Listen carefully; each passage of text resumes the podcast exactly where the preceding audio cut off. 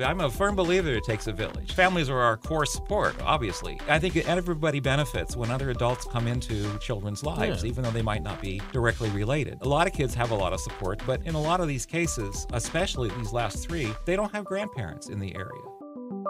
Welcome to another episode of the Interesting People podcast. Today I'm joined by Nick Infelt. How's it going? It's going well, thank you. How are you, Pat? I'm doing great because this is a different kind of episode. This is more of like a happy story subject matter. You're an instructor and an accompanist, right? Yes, I'm a piano teacher and an accompanist. Let's talk about your story. If I were to pitch it to someone, you're like a surrogate grandfather? Yeah, I've been doing sort of surrogate grandfathering here for the last couple of years. But you need to know that before I was a piano teacher, I was a computer guy. You were? Yes, for about 35, maybe close to 40 years. I was a software engineer. I basically programmed computers. Grandfathering and computers don't have a lot to do with each other.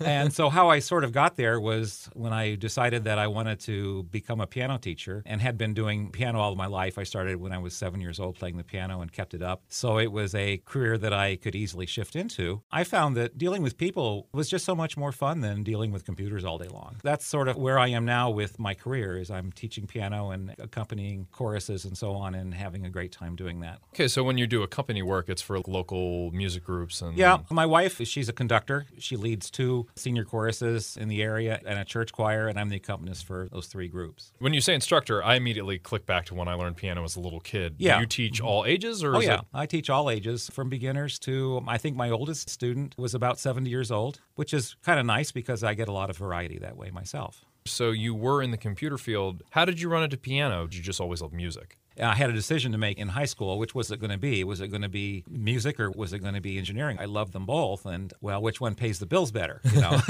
so I went with the engineering. My piano teacher was totally miffed by that and sort of hated my decision, but that's what I did. But the thing is, I kept my piano active throughout my career, my later adult life. I did some shows for the Fredericktowne Players and things like that. So I didn't lose my skills. You know, as I got towards the end of my career in computers, I could transition fairly easily to becoming a piano teacher. The thing I didn't have was the creds. You know, the, my, my diploma hanging on the wall was a computer science degree and nothing about music. I found out that Hood College offered a 16 credit hour piano pedagogy certificate. So I went and took that. It took me three years to get there, but I have that certificate now hanging on the wall underneath my computer science certificate. My students didn't really care, but I felt like I was more prepared now to be a piano teacher. Is that what people ask when they get a piano teacher? Is like, well, are you certified? Or? No, they don't. They don't. They I mean, I've never been asked. I've been auditioned a couple times by by parents, but nobody ever is asked. Well, what's your education? You know. Is there a song the parents ask for? It's like, oh, we really need to hear you bang out hot cross buns. So when you teach our kids to play it, No, nobody's asked me to actually play.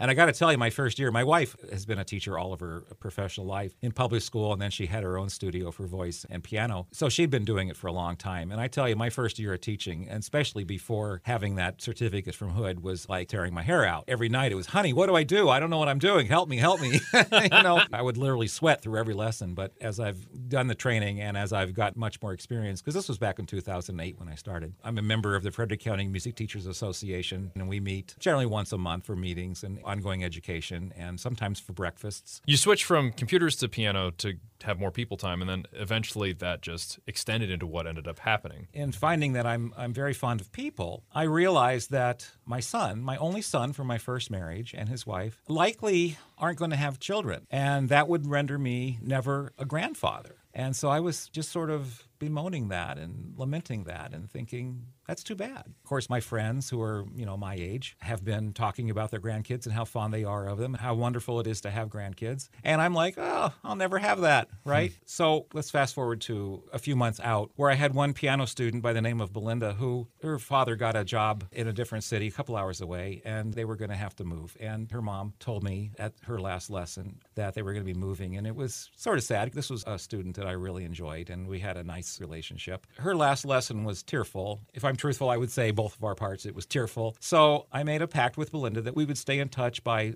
sharing letters, you know, just sending letters back and forth through the mail. So we did that. At one point, I think it was two summers ago, I asked her, I said, Would you like me to come and visit you? She said, Yeah. I said, Okay, well, I'll make arrangements with your mom to do that. And I went to their new home and just spent the day with Belinda, her mom, the rest of her family, and we just sort of hiked all day long and had a great time. It ended with ice cream, of course. All good stories. Yeah, and I was telling her mom my plight that I don't believe I'm ever going to be a true grandfather. Her mother says, Well, you've been so good for Belinda with the piano lessons that if you want to adopt us, we'll adopt you. Suddenly it was like the world stopped because it was like, Holy cow, here's a path to sort of be a grandfather, not a still not a true one, never Yeah. but still to do grandfatherly things. I was like, wow, this is great that I arrived as Mr. Nick, which is my teaching name, and I left as Grandpa Nick. So the distance proved to be a problem. I mean, we kept in touch and still via email and via letters and so on. But that family's so busy. I mean, Belinda's not the only one. There's three more kids in the family, mm-hmm. and so they're just constantly busy. So we haven't had a chance much to get together, as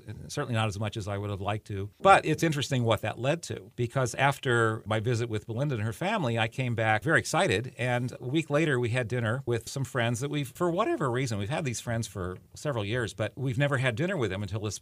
And they have a daughter named Haley, who's about, I think at the time was about 12. I was all excited and told them that I have a granddaughter. and so Jenny pipes up and she says, Well, what about Haley? Haley's grandparents are out in the southwest of the U.S. and they never see her and they, they hardly have much contact with her. We would love for you to come into Haley's life and sort of be a grandfather to her as well. I looked at Haley and she was giving me thumbs up. So I said, Sure, why not? So I started going over and she's like into The Flash and she's into a lot of TV and she's into music, she's into acting, she's a theater person. So we had a lot to share actually because of one of the things she wanted to do was watch episodes of The Flash with me. We'd have popcorn, watch The Flash. and I got to tell you, you know, it's, it's like interesting because she actually brought The Flash into my life. I mean, I it wasn't, I, I'd never watched an episode. I didn't, I wouldn't know a TARDIS from a hole in the ground, you know, because she also liked Doctor Who. And so she introduced me to these TV series that mm-hmm. were kind of cool. And now it's like, I can't wait to see the next episode of The Flash. but her mom was saying, Haley needs to get out more and, and just be outside more. And so I said, well, okay. I play tennis a little bit. And I said, I'll take her over to the tennis court. We'll see how she is. So we went over to the tennis court and I got a lot of exercise that afternoon chasing balls. They were going everywhere outside the fence. I said, Haley, would you like to learn how to do this? I said, I can teach you or we can maybe get you in group lessons. And so she says, Yeah, that sounds great. So for her birthday, I enrolled her in group tennis lessons and took her as much as I could down to the group lessons so she could participate in that. And she had a blast. And now she's in high school. This is her first year of high school. And she is playing tennis at the high school with some other kids from the high school. I feel like I brought that into her life and she's very happy about it. Of course, her mom is very happy about it because now Haley is doing something besides hanging around the house. You know, Yeah. she's outside doing things. Well, sometimes you just need somebody to show you something new that you never realized you'd enjoy. That's right. I think what happens a lot these days is everyone's so busy. You have a lot of things where it's like the parents are all over the place, really, really busy, and oh, kids Oh, yeah. ends up being at home. It's like the idea that someone could spend time with a kid that just doesn't have someone who's there can be really, really great. That's helpful. right. That's right. So after Haley, who was next? not too far from Haley's location because Haley's parents had been sponsoring foreign exchange students for a number of years. And this particular year, they had a girl called Maya from Germany. And Deb and I were going to be visiting Germany in a few months for my becoming Haley's grandfather. I was keen on learning German. I really wanted to learn it because I'm always curious. I want to speak the language if I can. So I was slogging through German. So I thought, well, maybe Maya can help me with my German. And in exchange for that, I'll just give her piano lessons. So she said, sure. And started the German lessons with her. I'd already been studying it. And then she decided, well, you know, she really doesn't want to do piano lessons because she's not here for that. She's here to experience America.